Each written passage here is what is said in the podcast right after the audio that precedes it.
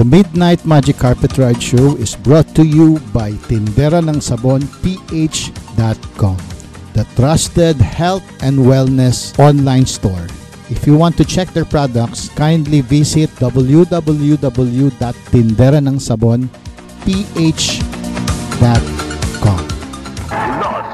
top-rated music station ng Dekada 80, ang WBL. Tuloy na naglilingkod sa inyo sa pamamagitan ng magaganda at piling-piling programa. Mula lunes hanggang linggo, aaliwin kayo ng aming kilalang mga komentarista at public service program. Ito lamang sa himpilan ng DWBL.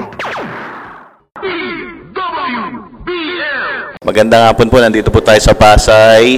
Isa na naman po ito sa mga mini-interview series ng The Midnight Magic Carpet Ride Show. At kasama po natin ang dalawa sa mga masisipag natin distributors. Sir, ang pangalan niyo po? Ah, ako po si Benji Rosario. Ah, good afternoon sa mga nakikinig. At kasama po ni Sir Benji, si Ma'am. Elisa Pagaw, magandang hapon sa inyong lahat. Ah, sir, paano mo nalaman ito negosyong ito? Ah, actually, narinig ko rin sa radyo eh. Um, na-recommend ni Johnny Midnight nung mga panahon na nagbo-broadcast pa siya. Kailan yung panahon na yun, sir? 3-4 years ago. So, four years ago nyo nalaman ito negosyong ito? Ah, yes sir. Sa radio rin po? Sa radio din po. Okay, tapos anong ginawa nyo po nung nalaman nyo? Sinadya ko talaga yung sinabing address, binigay sa sa radio, may binigay na number, tinext ko, then binigay yung venue kung saan, tapos pinuntahan ko. Ah, ikaw lang ba umatendan mag-isa, sir? Ako lang, sir. Hindi ko na matandaan eh. Kasi 3, 4 years ago pala yun. Ako lang, sir. Ako lang mag-isa. Actually, wala talaga nag-invite. Narinig ko lang talaga sa radio. Oh, actually, hindi ka agad ako nag-start after nung yung may orientation, yung business orientation para dun sa dream business, hindi ko kagad siya in-start. Pinag-isipan ko muna. Kasi may work ako as government employee dito sa dito sa Pasay, Pasay City Government. Si ma'am naman, ma'am, anong background nyo? Nalaman ko to kay Benji. Sabi niya, meron daw siyang papasuking business.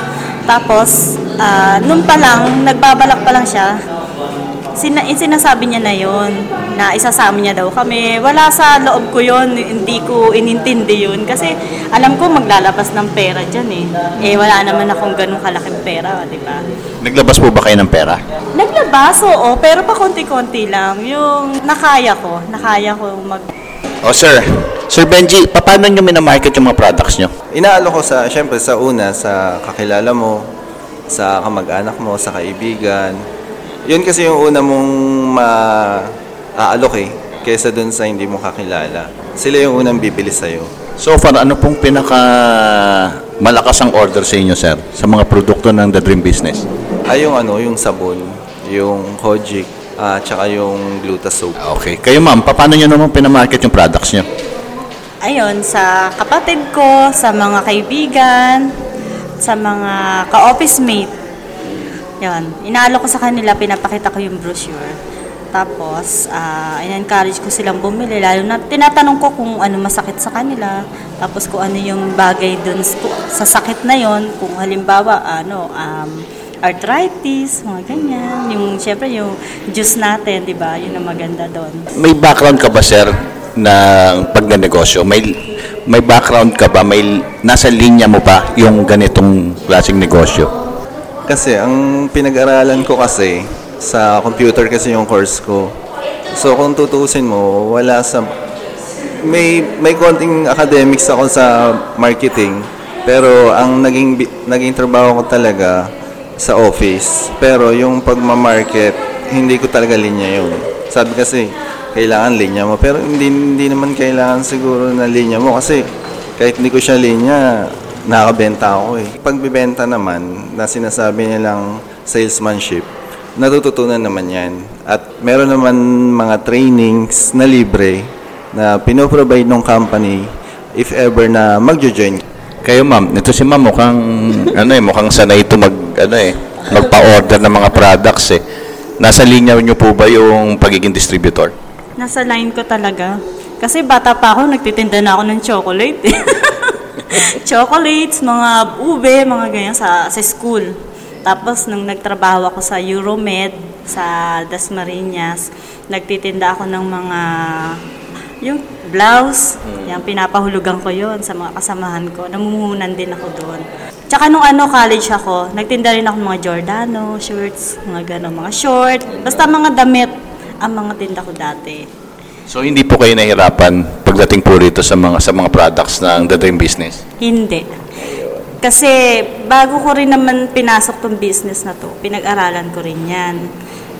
Tsaka ano kasi ako eh, ah, aware na rin ako sa mga ganyan, sa mga wellness, beauty and wellness. Kasi ang tinapos ko rin, di ba, sa medical course. Ah, ganun ba? Mm-mm. Ayun, eh nagustuhan ko kasi tulad na yung mother ko nagkasakit sa na paralyzed, ang father ko kidney failure. Aware ako. Kaya sabi ko, ayoko magaya sa kanila. Ako na muna yung nag-try. Ayun. Kaya madaling ibenta. Kasi ang mga tao ngayon, ano eh, ah, masyado ng ano sa conscious na sa health. Ayun. O sir, ano po ang masasabi niyo dun sa mga nakikinig ngayon na naghahanap po ng mga part-time negosyo?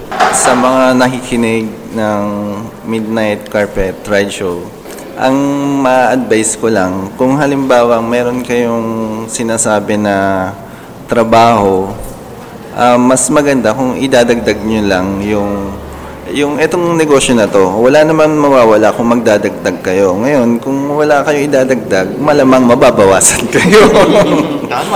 Kasi wala naman talaga. Kung, kung halimbawang umpisa nyo lang, hindi naman kailangan maglabas ng malaking halaga para magsimula ng negosyo. Siguro yung sa food cart, sabihin natin na sa 60,000 mahigit hanggang 100,000.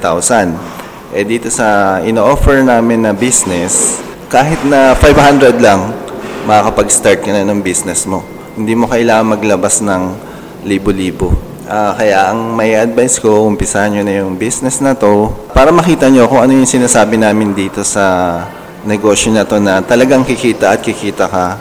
Kahit anong mangyari, kahit isang pirasong, isang pirasong item lang maibenta mo, meron, meron at meron kang kikitain. Very good. Si Sir Benji po, narinig niya rin po sa radio itong dream business. Tapos umaten po siya 3 years ago at yun, nagustuhan niya. Hanggang ngayon po, eh, pinapart-time pa rin niya po itong business. Ma'am Lisa naman, ano po masasabi niyo sa mga nakikinig po sa atin ng mga naghahanap-hanap ng part-time business? Ah, para sa mga nakikinig, and-encourage ko kayo mag-attend ng free business orientation.